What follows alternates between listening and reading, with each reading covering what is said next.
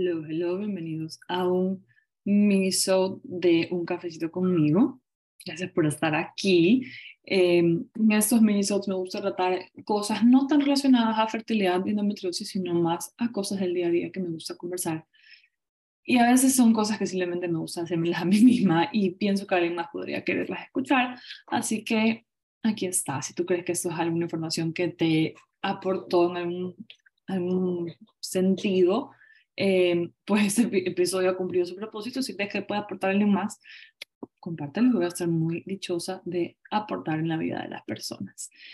En este episodio quiero conversar un poco sobre eh, la maternidad. Me gustan muchas cosas verlas como un péndulo, en que muchas veces no encontramos el equilibrio, nos quedamos en la mitad, sino que nos vamos a los extremos sin querer. Y ese es el tema que quiero conversar hoy. Eh, en este momento yo tengo un toddler. eh, tiene algo que solemos decir, tiene su carácter. Eh, tiene de haberlo sacado, o sea, completamente entendible y esperable. Y encima asumimos que es un toddler, que son, es una edad en la que son intensos, tienen emociones muy fuertes, quieren un poco de autonomía, no entienden que no se les puede dar toda la autonomía que quieren y se puede volver algo para los papás ofuscante. Y ahí fue que nace este episodio. Anoche fue un día un poco frustrante en nuestra casa. Eh, si escuchan de fondo un sonido del cilindro comunicador que la pared para que se escuche mejor el episodio. Eh, bueno, hay días buenos y días malos, como en todo, en el trabajo, en relaciones con amigos, eh, y bueno, también maternidad y paternidad. Entonces, ayer fue uno de esos días en los que uno se puede ofuscar un poco, se puede sentir frustrado, que siente que no hay resultados. Ahí está otra cosa en lo que no, a veces, otra cosa en lo que podemos sentir que hay altos y bajos del gimnasio, que uno a veces va y siente que no hay resultados. Eh, entonces, por eso digo, como todo en la vida, uno puede sentir estas, estos, estas emociones, estas frustraciones.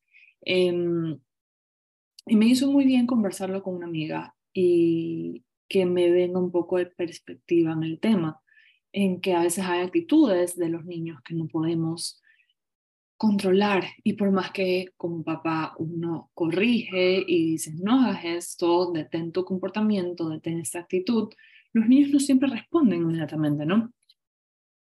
Y hay días en los que es más fácil recordar que el día que plantas la semilla no es el día que cosechas. Y hay días en los que no se olvida de esto. Entonces, este episodio, este minisode viene de esa conversación con esa amiga, la que quiero mucho. Si ella está escuchando, va a saber a qué me refiero. Um, y viene de recordarnos que sí, que a veces con los niños necesitamos constancia y estructura, límites, y por más que uno pone todos esos límites, a veces, obviamente, a no todos les gustan los límites, y no siempre son bien recibidos, eh, pero sin esa estructura y estos límites, eh, el niño no va a crecer en el ambiente en el que va a prosperar. Eh, y como papás también nos va a frustrar de que un niño sin límites se vuelve muy demandante. y a veces sí me pongo reflectiva en este tema y por eso decidí hacer el episodio, porque es difícil, y por eso mencionaba este péndulo, es difícil en el mundo de hoy encontrar, y creo que es difícil en general, solo que el mundo de hoy tiene más challenges, encontrar este balance. Porque queremos, queremos criar un niño o niña, me imagino que es algo que comparte mi generación, eh, que no sea sumiso, que sepa decir que no. Y al mismo tiempo, cuando nuestro hijo nos dice que no a algo, nos cuesta, eh, y hay unos que no podemos negociar y queremos que sea un niño que aprenda a negociar también en casa. Eh, entonces, eh, aprovecho este minisode como para descargar esa frustración, ese sentimiento a veces de que a veces sentimos que podemos y a veces sentir que no lo estamos haciendo bien, porque queremos un niño que acepte el no que le dan sus papás, el límite y lo obedezca. Al mismo tiempo, no queremos un niño que vaya a obedecer ante cualquier presión social.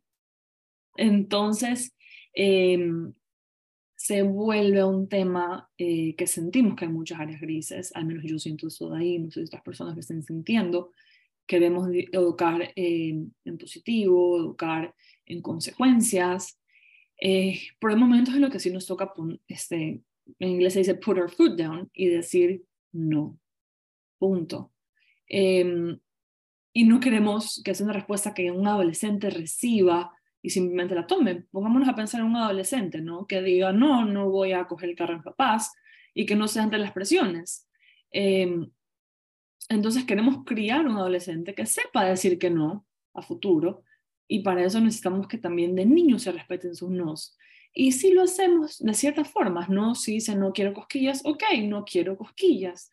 Que entienda que su no es aceptado y uno entra en este como dilema, ¿no? Cuando hay otros no que él pone, em, porque hay nos que no podemos negociar, porque son niños, porque vemos más allá que ellos y sabemos lo que es mejor para ellos. Em, y se vuelve un poco eh, confuso, frustrante, ofuscante. Y si estás pasando por algo así, quiero que sepas que no eres la única persona que lo está pasando. Eh, lo conversaba con una amiga, como repito, anoche, y salió mucho el tema y pensábamos, es que es cuestión de constancia. No puedes esperar que algo de un día, de la noche a la mañana, lo interiorice y deje de existir esta actitud o este comportamiento. Va a ser cuestión de constancia, de límites, de estructura, de repetirle, de estar ahí corrigiendo. Em, y bueno, esa es la reflexión del día de hoy. Si tienes algún tema en particular que te haya pasado, eh, podemos conversarlo. No soy experta en el tema, conversemos como amigas. si necesitas la ayuda de un experto, puedo tal vez ayudarte a encontrar un experto en este tema, pero simplemente quería decirte que no estás sola y que muchas veces nos encontramos en estas situaciones en las que no sabemos eh, qué estamos pensando, no tenemos este yin y el yang, el le quiero decir que no, porque es un límite y, le quiero decir que sí, porque no quiero que cualquier no lo acepte sin cuestionarlo. Em, hay momentos en los que es súper claro, ¿no? Le voy a decir que no, le voy a decir que sí.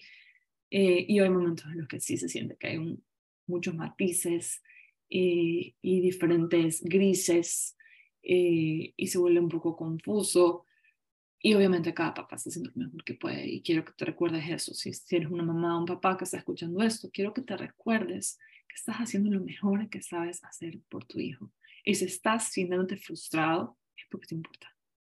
Porque quieres a tu hijo, te importa el adulto en el que se va a convertir, y quieres lo mejor para ellos.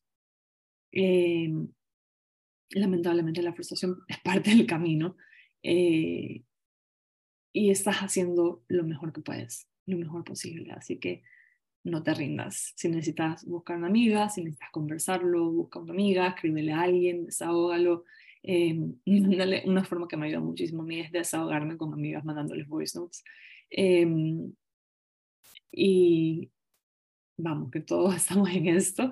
Eh, así que te doy ánimo. Y si ha sido un día duro en cuanto a maternidad y paternidad, pues espero que mañana sea un día en el que te regalan muchas cosas buenas y sonrisas. Eh, y recuerda que esta época no se repite.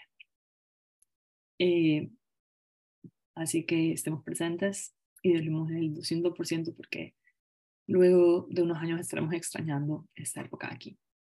Eh, espero que te haya hecho bien escuchar esto. Te mando un beso, un abrazo y nos vemos en el próximo minisode.